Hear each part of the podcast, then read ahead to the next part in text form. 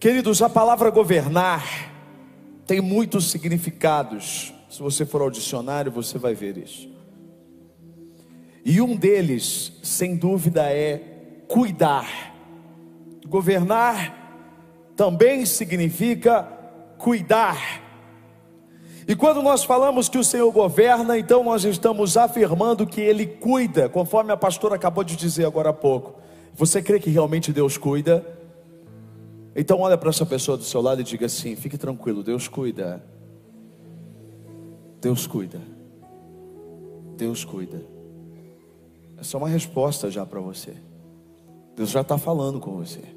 Deus está dizendo que Ele é um Deus que governa, e se Ele governa, Ele cuida. Mas como nós temos aprendido nos últimos cultos, Ele também nos chamou para quê? Para governar, é ou não é? Aprendeu isso na quinta passada, no domingo passado. E se governar é cuidar, ou seja, Deus também nos chamou para cuidar. O exemplo está em Adão, quando ele entrega para Adão o governo sobre a terra, sobre o jardim. Então você vê o texto dizendo que Adão cuidava do jardim. A parábola das minas que nós lemos aqui na quinta-feira passada e aprendemos muito sobre isso, mostrou exatamente essa verdade. O homem que foi coroado rei, representando Jesus, ele volta, e quando ele volta, ele cobra os servos das minas que eles deveriam que cuidar na ausência dele.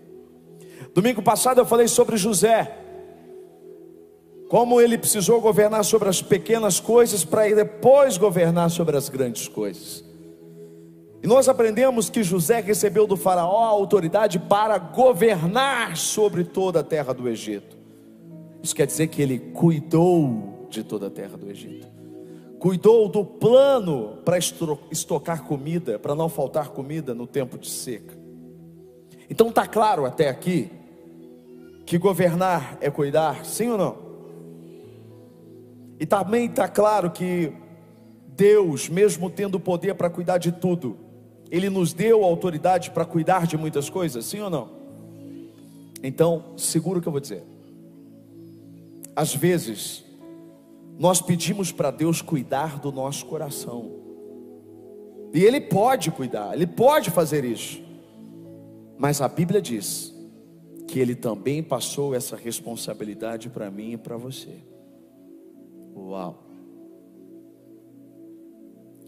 Governar e cuidar do nosso coração.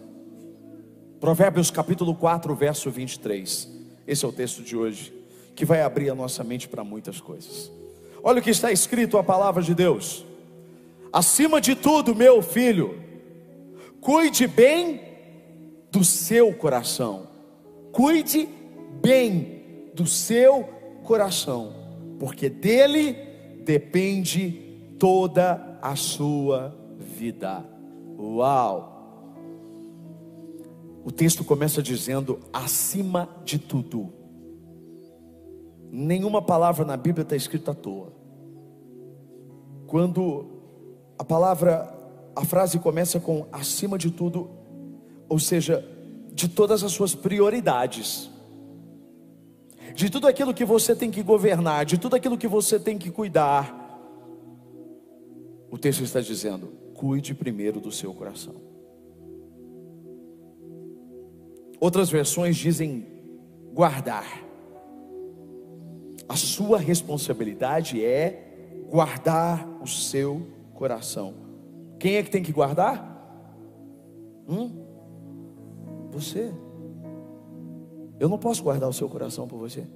Eu queria tanto. Às vezes eu estou conversando com alguém e eu vejo que essa pessoa está tão bombardeada, eu queria tanto poder guardar o coração dela, mas eu não posso. Porque essa é uma tarefa que Deus deu para quem é o dono do coração. Quem é o dono do coração, do seu coração? É você.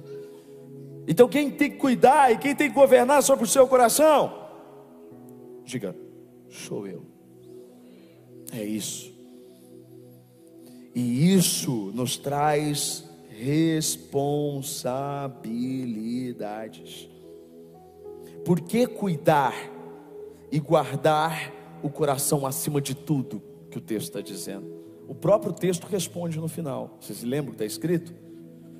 Porque dele depende toda a nossa vida. Por que, que você tem que cuidar do seu coração, filha?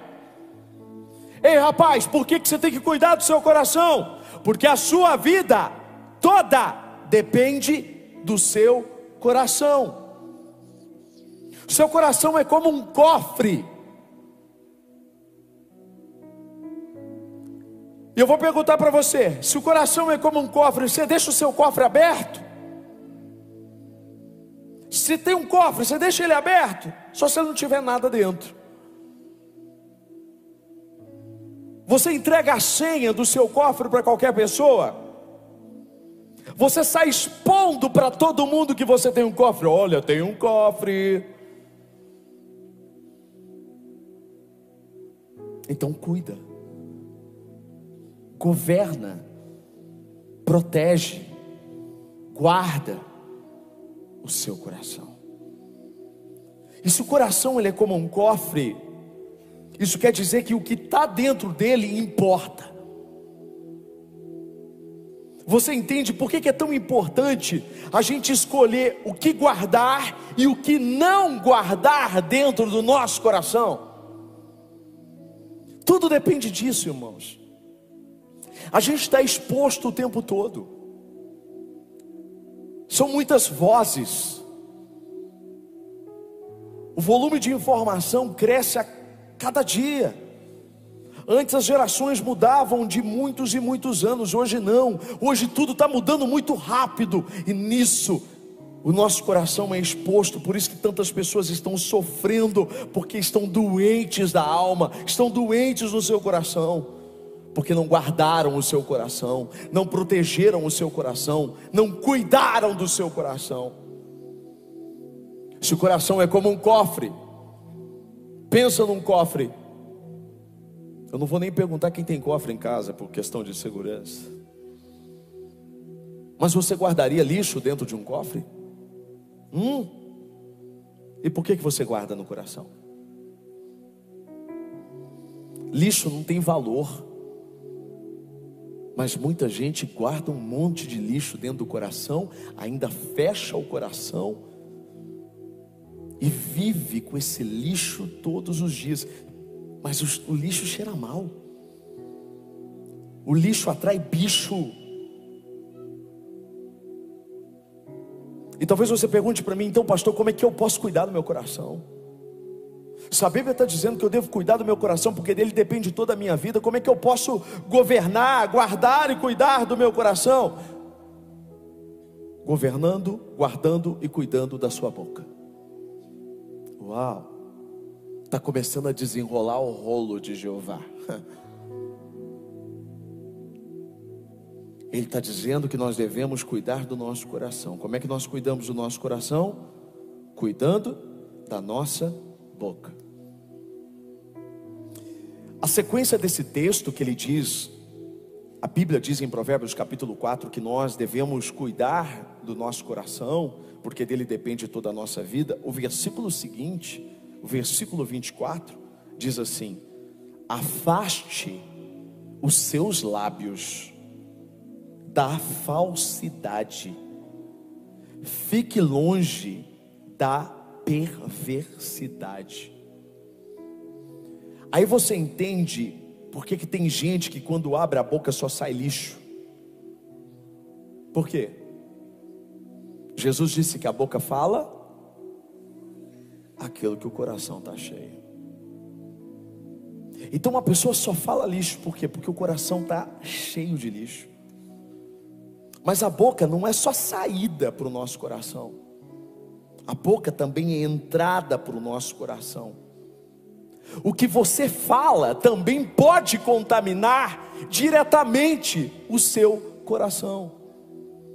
Aliás, palavras de desgraça têm sido pronunciadas por tantas pessoas que ainda não entenderam por que, que o coração está doente.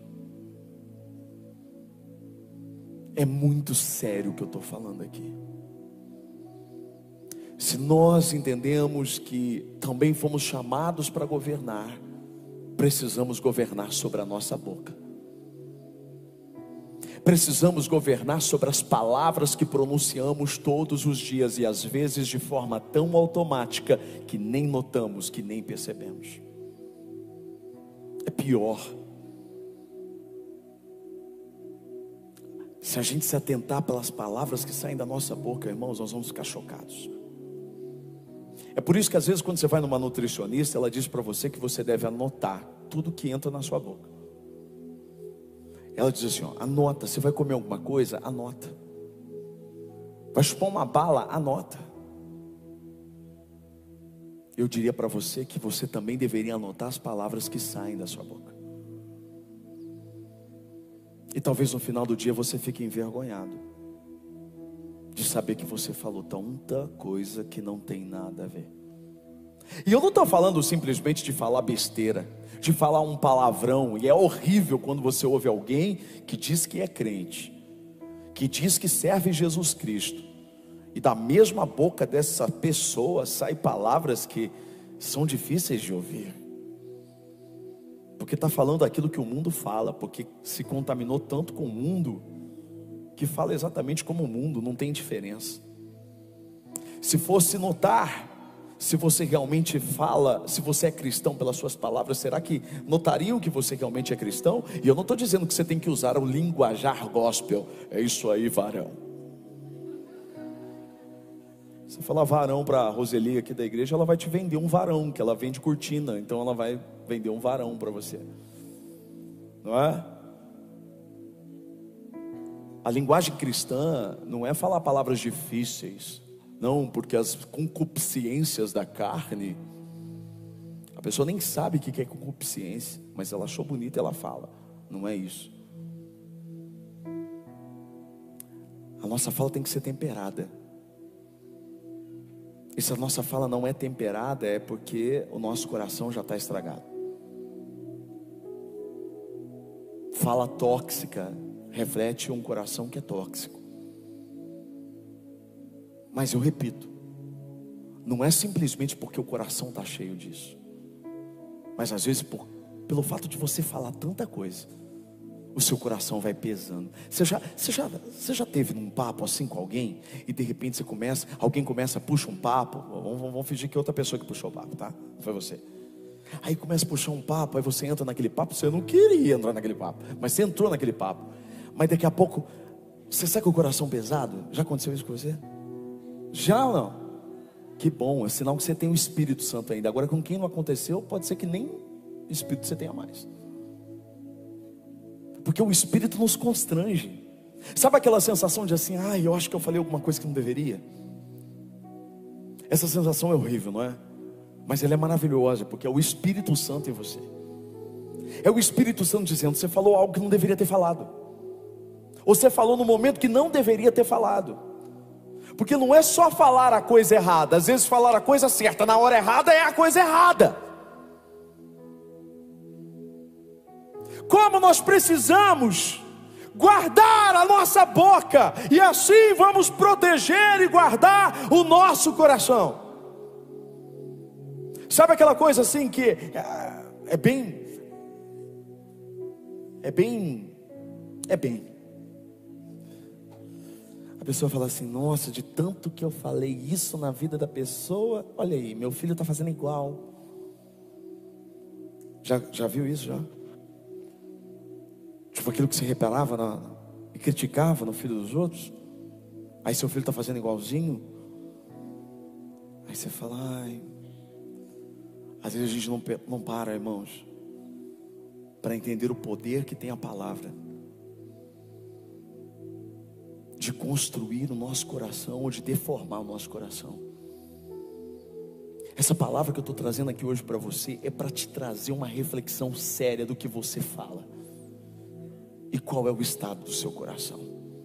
O texto que nós lemos na sequência, o versículo seguinte, diz que nós devemos afastar os nossos lábios da falsidade. Então, três coisas que eu queria falar que você deve afastar dos seus lábios. Três coisas. Primeiro, afaste dos seus lábios toda maldade. afasta dos seus lábios toda maldade. São palavras de condenação, quando nós deixamos os nossos lábios serem usados pelo diabo. Às vezes não precisa nem o diabo acusar, tem você, você acusa, você, você mata alguém. Para de falar mal dos outros, irmão. Isso só vai atrair desgraça para a sua vida. Para de falar mal dos outros, para de julgar os outros. Seu coração fica feio. Você destrói o seu coração. Porque quem fala mal dos outros tem desconfiança que alguém está falando dele. E aí você vê alguém conversando, você vai falar, está falando de mim. Por quê? Porque você faz isso. Porque você fala mal dos outros. E o seu coração vai se deformando cada vez mais. Deus não habita nisso, irmão. Coisa mais feia do mundo é alguém que se diz cristão ficar falando mal dos outros. Olha o que está escrito em Timóteo, segunda carta de Timóteo, capítulo 2, verso 16 e 17. Paulo está dizendo para ele, ele era novo, ele era inexperiente, filho na fé de Paulo. Paulo está dizendo assim para ele: evite igualmente os falatórios inúteis e profanos pois os que se entregam a isso avançarão cada vez mais na impiedade. Além disso, olha o que está dizendo, meu Deus, a linguagem deles corrói como câncer. Olha o que isso representa. Fuja, evite falatórios inúteis, inúteis e profanos porque senão a sua vida vai entrar cada vez mais na impiedade.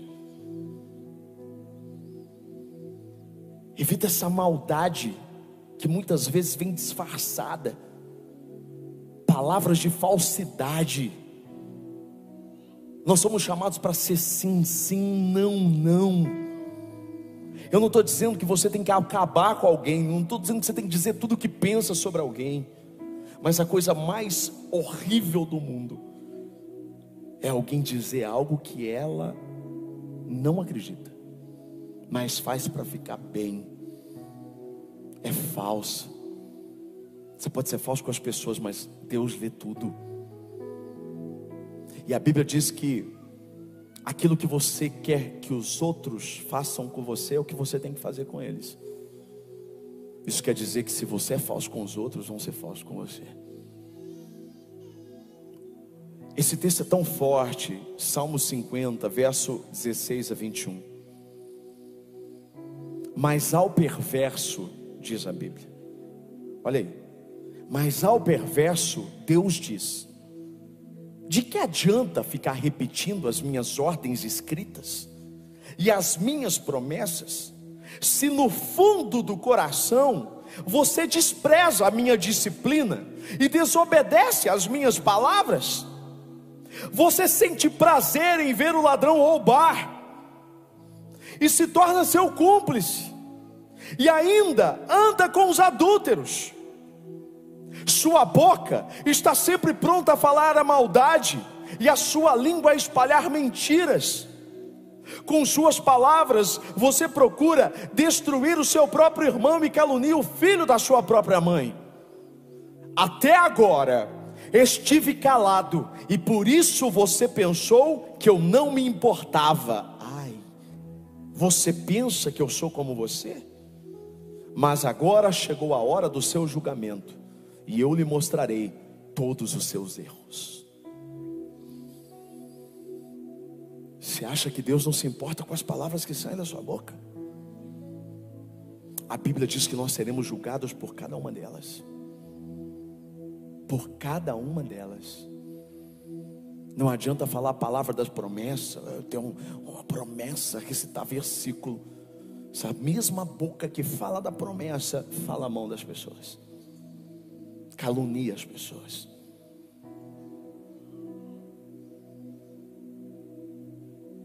Como é que eu faço isso, pastor? O texto está dizendo: fuja disso, fuja das palavras de, de maldade. Fuja das pessoas que têm palavras de maldade na sua boca. Fuja. Fuja, corta o mal pela raiz. Olha o que diz a Bíblia em Provérbios 26, 20. É lindo esse texto. Ele resume tudo. Diz assim: sem lenha, o fogo se apaga. Não havendo difamador, cessa a discórdia. Só tem a droga porque só tem quem vende porque tem alguém que consome a droga. Só tem a fofoca porque tem quem ouve. Só tem a maldade em palavras porque tem quem é conivente com isso. Corte isso da sua vida. Isso é maldição para a sua vida. Cuida do seu coração, é responsabilidade sua. Você anda com pessoas tão tóxicas que depois, depois que você sai da conversa com elas, o seu coração fica tão feio, tão pesado, porque você não cuidou do seu coração. A responsabilidade é sua. Não adianta dizer para Deus: Deus, cuida do meu coração. Se você ouve quem não poderia ouvir, se você fala o que não poderia falar, vigia as palavras que saem da sua boca. Afasta os seus lábios da maldade, primeira coisa. Segunda coisa para a gente cuidar do nosso coração, ainda relacionado com as palavras, afasta os seus lábios da murmuração. A murmuração é terrível, tanto para quem fala, quanto para quem ouve alguém murmurando o tempo todo. É gente reclamando de tudo. Se está sol, reclama. Se está chuva, reclama. Se está frio, reclama. Se está calor, reclama. Se faz, reclama. Se não faz, reclama. A pessoa não percebeu, mas ela, ela, ela é viciada, ela é dependente de reclamação. Conta como é o seu dia. Escreva as palavras que vão sair da sua boca todos os dias. Será que as suas palavras são de louvor ou de murmuração? Nada tá bom para você. Ninguém suporta ficar perto de uma pessoa que vive assim, gente. Ninguém suporta. Casamentos acabam por causa disso. Porque não dá, é tóxico. Será que as pessoas onde você trabalha, será que elas olham para você e elas desejam ficar perto de você? Ou você sempre está reclamando, sempre está falando, sempre está se queixando de tudo?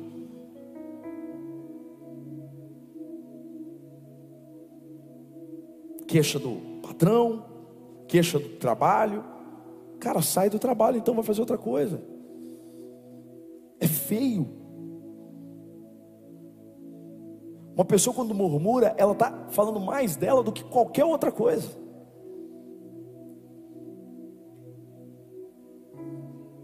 Provérbios 26. Não. Filipenses, capítulo 2, verso 14. Olha o que está dizendo aqui. Façam tudo sem e sem discussões. Tem gente que pega o contrário faz exatamente tudo com queixa com discussão. Está queixando de tudo. Se o marido faz, queixa. Fez errado. Não prestou atenção no que eu falei. Se ele não faz, aí ó, cansei de falar, ele não faz. Você está reclamando da sua mulher o tempo todo, está reclamando dos seus filhos o tempo todo.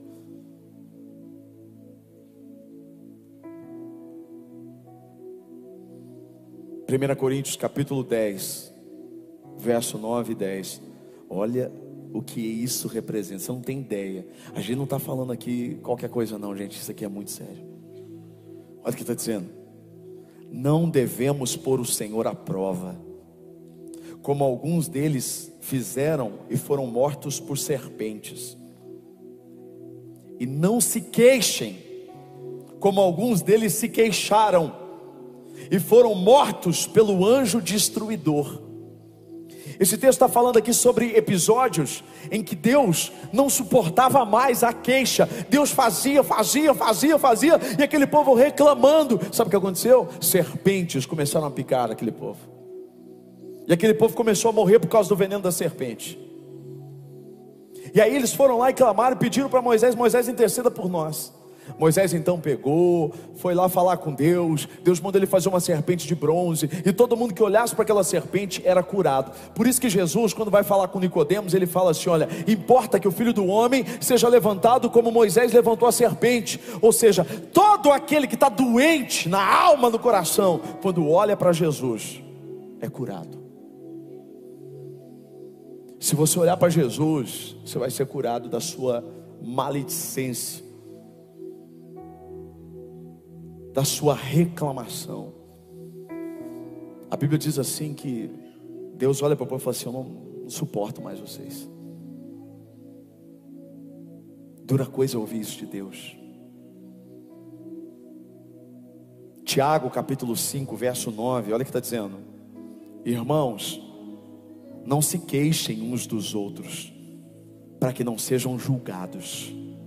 O juiz já está a portas. Risca da sua vida a murmuração. Para de reclamar. Quando você reclama, você está dizendo que Deus errou e que você faria melhor que Ele. Para de murmurar. Primeiro, afasta a maldade dos seus lábios. Segundo, afasta a murmuração dos seus lábios. Para a gente terminar. Terceiro, afaste os seus lábios das palavras negativas. Negativas. Tem gente, irmão, que você vai falar com ele, você, você sai de lá e você fala: Não, para. Nada dá certo. A pessoa é tão negativa. E às vezes ela nem percebeu, mas ela se tornou uma pessoa extremamente negativa, pessimista. E isso não tem nada a ver com Deus. Quando a gente fala de negativo, eu lembro do relatório negativo que os espias trouxeram. Vamos ler o texto? Números capítulo 13, deixa eu contextualizar para você. Moisés levanta 12 homens para irem até a terra, para espionarem a terra e trazerem um relatório da terra, antes do povo ir. Deus deu a ordem para ele, falou: levanta 12 homens, um de cada tribo. E aí esses 12 homens foram. E olha que diz o texto, eu vou ler o versículo 27, 28, 31 e 30, a 33. E deram o seguinte relatório a Moisés: Entramos na terra a qual você nos enviou, onde há leite e mel com fartura. Aqui estão alguns frutos dela, mas o povo que lá vive é poderoso, e as cidades são fortificadas e muito grandes. Também vimos descendentes de Enaque mas os homens que tinham ido com ele disseram: Não podemos atacar aquele povo, é mais forte do que nós. E espalharam entre os israelitas um relatório negativo acerca daquela terra. Disseram: A terra para o qual fomos em missão de reconhecimento devora os que nela vivem. Todos os que vimos são de grande estatura Vimos também os gigantes, os descendentes de Enaque, e diante de quem parecíamos gafanhotos, a nós e a eles. Meu Deus, cara, Deus faz uma promessa, tira o povo do Egito, faz milagre em cima de milagre, como a pastora disse aqui. E aí, os doze espias vão ver a terra. E dez dele, deles voltam com um relatório negativo como esse. Olha, a terra é boa, a terra realmente manda leite e mel. Mas tem um problema: existem gigantes lá. E esses gigantes, meu Deus, eles são muito grandes. Sabe você sabe o que o está por trás, muitas vezes, de uma palavra negativa? A falta de fé. A verdade é essa. A verdade é que eles estavam dizendo que os gigantes eram maiores do que a promessa que Deus tinha feito. É por isso que é muito mais do que simplesmente uma palavra negativa. É na verdade, no fundo, aquilo que você acredita. É por isso que você tem que vigiar suas palavras. Você realmente acredita que Deus ia te, ia te enviar para um lugar onde Ele não estivesse com você? Você acredita que Deus te mandaria para uma terra conforme nós falamos aqui na segunda-feira e não derrubaria as muralhas para você entrar? Então você nem envia um currículo porque já fala, ah, não, lá é horrível, lá não vou conseguir. Não, você nem faz, porque você já viu a derrota antes mesmo dela acontecer. E isso é abominável diante do Senhor. Esse povo tinha um histórico. Eles já saíram do Egito vendo milagres, mas o que? Reclamando. Eles só enxergavam os problemas.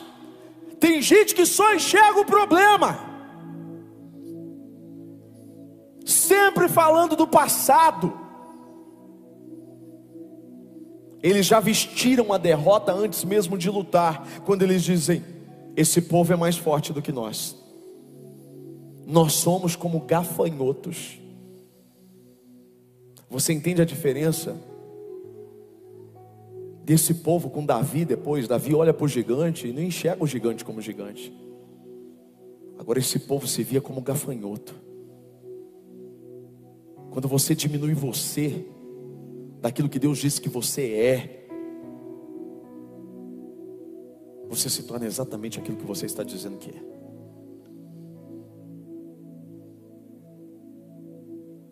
Começa com um elogio dizendo: essa terra é boa, mas toma cuidado com mas, irmãos. Sabe aquela história assim? Ah, é, mas a fé não ignora os fatos. Fé não é ignorar os fatos, mas é reagir e continuar crendo apesar dos fatos. Ou seja, tem gigante, tem gigante. Mas o Deus que está nos levando lá é o Deus que vai matar esses gigantes. É o Deus que vai nos dar força para isso. Irmãos, essas últimas, essa última semana eu tenho, eu tenho visto muito isso. Eu estava conversando, pastor Rafael, pastor Ariane, pastor Felipe, pastora Viviane. Eu estava falando exatamente, a gente estava conversando sobre isso. E como eu sou provado naquilo que eu falo. Na natação, por exemplo, fiquei uma semana, teve feriado na terça, fiquei uma semana sem ir. E aí hoje eu tinha um grande desafio, me soltar sem a prancha já. Ah, meu coração. Uma semana parecia que fazia um mês, parecia que eu estava no zero de novo, e eu me lancei. A hora que eu me lancei, eu pensei, eu não consigo. Aí eu falei, parei na hora, já voltei, sabe? Já voltei, falei, não consigo. A hora que eu falei, não consigo, eu fui cobrado por Deus. Cuidado com as suas palavras. Eu olhei para o professor e falei assim: Eu vou voltar porque eu consigo. Aí eu voltei, me lancei de novo. Adivinha? Fracassei. Levantei e falei: Vou voltar porque eu consigo. Me lancei. Consegui. Já bati uma mão, depois bati a outra. Cada dia é um avanço, irmão. Mas se eu limito na minha cabeça que eu não consigo, eu não consigo. Não se trata de palavra positiva, não é pensamento positivo, é porque estamos limitando o que Deus diz que a gente consegue. Você pode, se Deus diz que você pode. E Deus estava dizendo: vocês terão uma terra, vocês entrarão nessa terra, é uma terra que eu tenho para vocês. Então ele disse: era uma terra prometida. E se Deus prometeu, filho, não invalide a promessa, não limita risca da sua boca palavras negativas, palavras que te paralisam, palavras que, que, que corrompem você. Esse povo estava tão corrompido por essas palavras e começou, sabe? Ah, é? Tem, tem gigante? Ah, não tem gigante, não dá, não dá, não dá. O outro, não, não dá, não, não, não vou morrer. E não sei o que. Começou aquele falatório. Como é, né? O poder de uma palavra negativa. Uma palavra de coragem dá tanto trabalho para você colocar no coração de alguém. Mas a palavra negativa é só a Maria Notícia falar uma coisinha. A Maria Notícia é a fofoqueira da história. Toda cidade tem uma. Eu passei por várias que eu conheci, várias Marias Notícias. Ela sabe tudo, quem está doente, quem traiu quem, ela sabe tudo.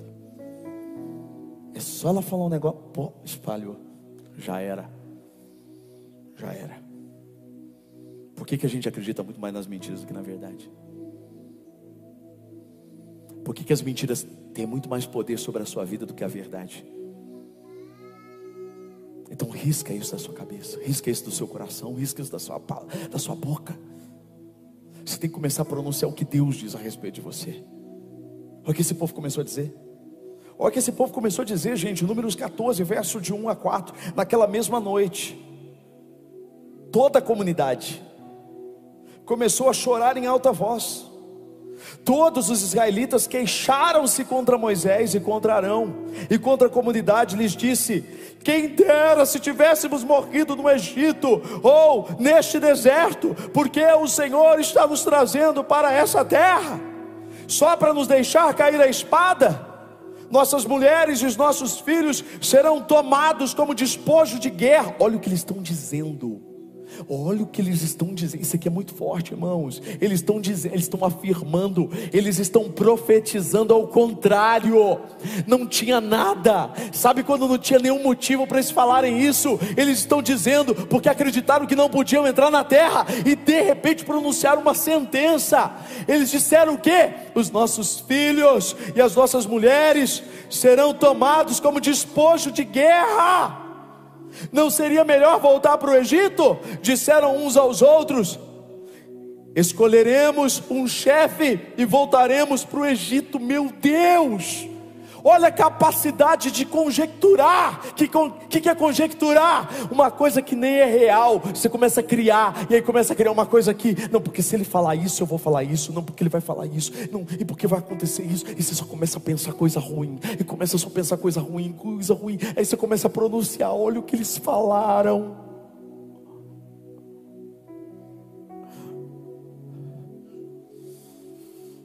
Se você começar a prestar atenção nisso, irmão. A gente vindo para cá, uma pessoa querida gravou uma mensagem para a pastora, falou que ela vai ter que deixar de ir na academia, né? Ela falou assim: Ah, vou ter que ficar um mês sem ir na academia. Ela falou: Ah, imagina o quanto eu vou engordar no nome de Jesus. Eu falei: Não, no nome de Jesus, não. Ela sem perceber, obviamente, porque ninguém fala, né, que não queira engordar, que vai engordar no nome de Jesus. Mas é isso que eu estou chamando a sua atenção. Às vezes a gente não percebe o que está falando, e a gente está pronunciando. Se a palavra tem poder, vigia com o que você fala.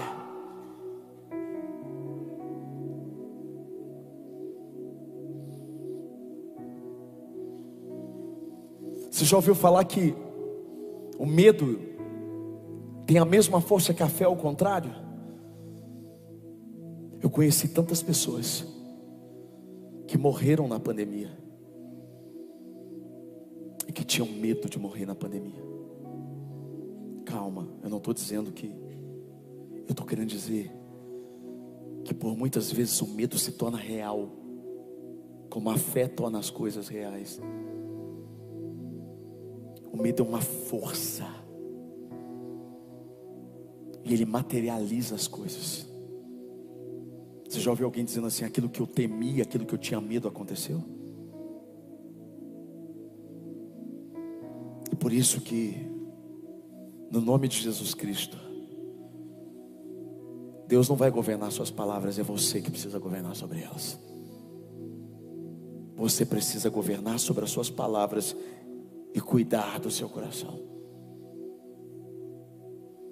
Uma vez eu li um livro tem as minhas discordâncias desse livro, algumas coisas, mas mas um livro que fala sobre o poder das palavras. E esse livro, o autor, ele começava com uma lista do nunca mais. Ele escreveu assim: Minha lista do nunca mais. A gente precisa ter uma lista do nunca mais. Uma lista de palavras que eu não falo nunca mais. E ele deixou uma lista, e eu gostaria de ler para você para a gente encerrar.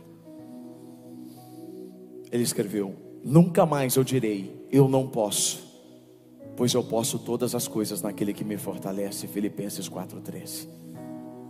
Nunca mais me, me alegarei falta alguma, pois o meu Deus suprirá todas as minhas necessidades, segundo a gloriosa riqueza em Cristo Jesus. Filipenses 4,19. Nunca mais direi que eu tenho medo porque Deus não nos deu um espírito de timidez, mas de poder, de amor e de moderação, 2 Timóteo capítulo 1, 7. Nunca mais eu direi, eu tenho dúvidas ou falta de fé, porque eu tenho conceito equilibrado de acordo com a medida de fé que Deus repartiu para cada um, Romanos 12, 3. Nunca mais eu direi, eu sou fraco, porque o Senhor é a força da minha vida, Salmos 27, verso 1 e Daniel 11:32, mas o povo que conhece o seu Deus se tornará forte e fará proezas. Nunca mais direi que Satanás tem o poder em minha vida, porque maior é o que está em mim do que aquele que está no mundo. Primeira carta de João, capítulo 4, verso 4. Nunca mais eu direi, estou derrotado, porque Deus sempre nos fará triunfar em Cristo. 2 Coríntios 2,14. Nunca mais direi que não tenho sabedoria, pois sou de Deus em Cristo, o qual para nós foi feito por Deus sabedoria. 1 Coríntios 1:30. Nunca mais eu direi que estou doente, pois pelas suas pisaduras nós fomos sarados. Isaías 53:5. E Jesus tomou sobre si todas as nossas dores e todas as nossas doenças. Mateus 8:17. Nunca mais direi que estou preocupado e frustrado, pois a Bíblia diz: lançai sobre ele toda a vossa ansiedade, porque ele tem cuidado de vós. Então em Cristo eu estou livre de cuidados.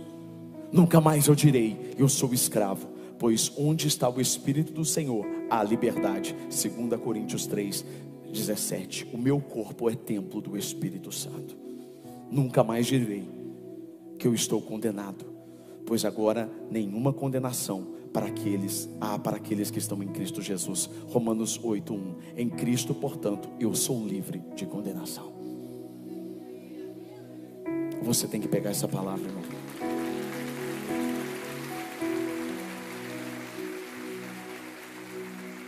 Essa palavra precisa dirigir as suas palavras. Você precisa orar o que está escrito aqui e crer no que Deus escreveu sobre você. Fecha os seus olhos. Cuida do seu coração agora.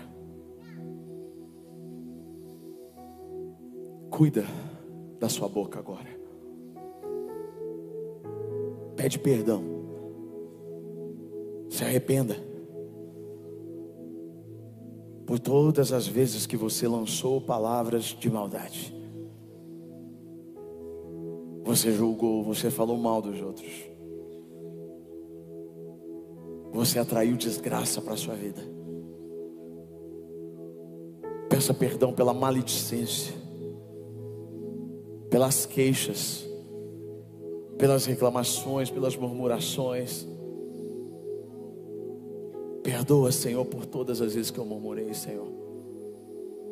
Por todas as vezes que eu reclamei, Senhor por todas as vezes que eu falei aquilo que eu não deveria, Senhor. Peça perdão pelas palavras negativas,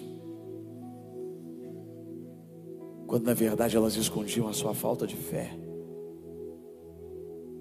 Peça perdão pelas palavras que colocaram em xeque as promessas de Deus. Pelas vezes que você pronunciou coisas tão negativas, atraindo isso sobre a sua vida. Comece a partir de agora declarando a palavra de Deus, declarando o que Deus diz sobre você. Você é o que a Bíblia diz que você é. Você é o que Deus diz que você é. Senhor, coloca um coloca uma guarda na nossa boca. Ajuda a gente a guardar.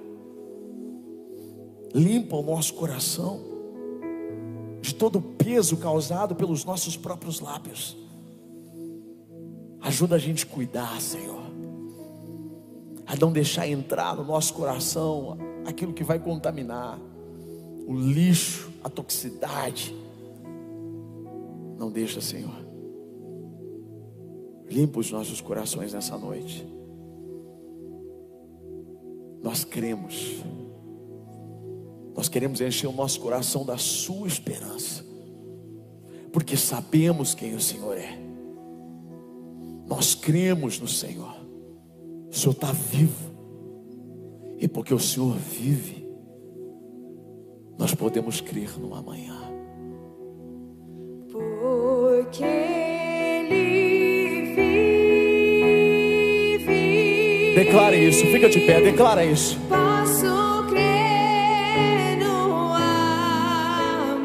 Declara isso bem forte.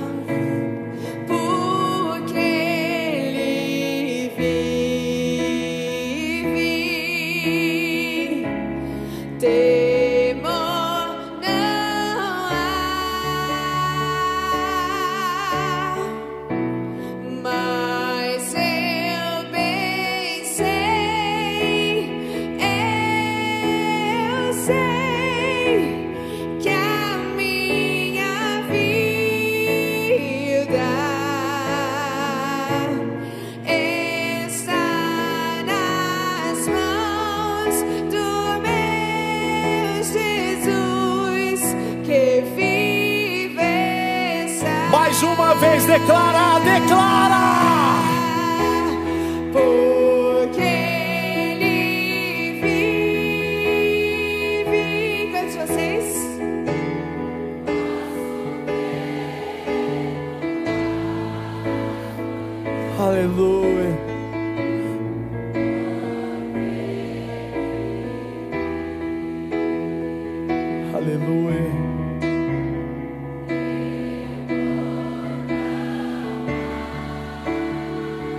forte, declara isso, vai.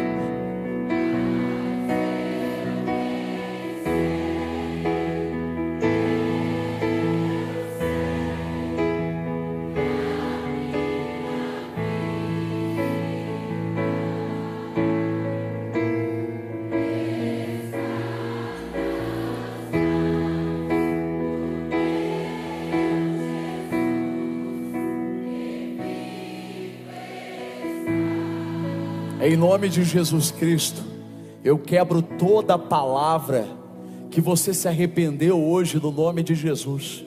Toda palavra negativa, toda palavra que trouxe desgraça para a sua vida, em nome de Jesus Cristo, pelo poder do Senhor, Ele quebra e anula agora no nome de Jesus, para que você não seja mais julgado por essas palavras, mas que a partir de hoje você possa cuidar do seu coração da forma certa, evitando todo tipo de maldade nos seus lábios, em nome de Jesus.